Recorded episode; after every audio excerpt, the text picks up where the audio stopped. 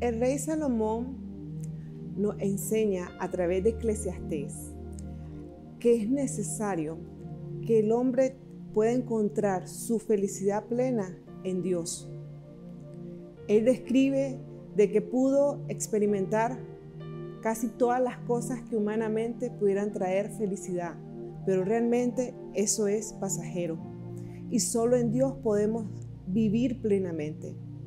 Así termina en el libro de Eclesiastés 12:13 y dice, el fin de todo el discurso oído es este, teme a Dios y guarda sus mandamientos, porque esto es el todo del hombre.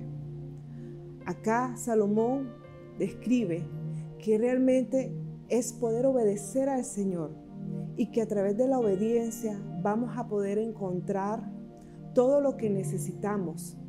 A través de la obediencia al Señor vamos a poder vivir el propósito y los planes de Él para nuestras vidas. Hoy el Señor te hace una invitación de amor y de poder cobrar sentido a tu vida, que es obedecerlo a través de su palabra, de poder tener esa relación íntima con Él día a día para poder conocer todo lo que tiene destinado para tu vida y que todo lo que tú necesites, Él lo va a añadir. En Salmos 37.5 dice, confía en el Señor, encomienda al Señor tu camino y Él hará.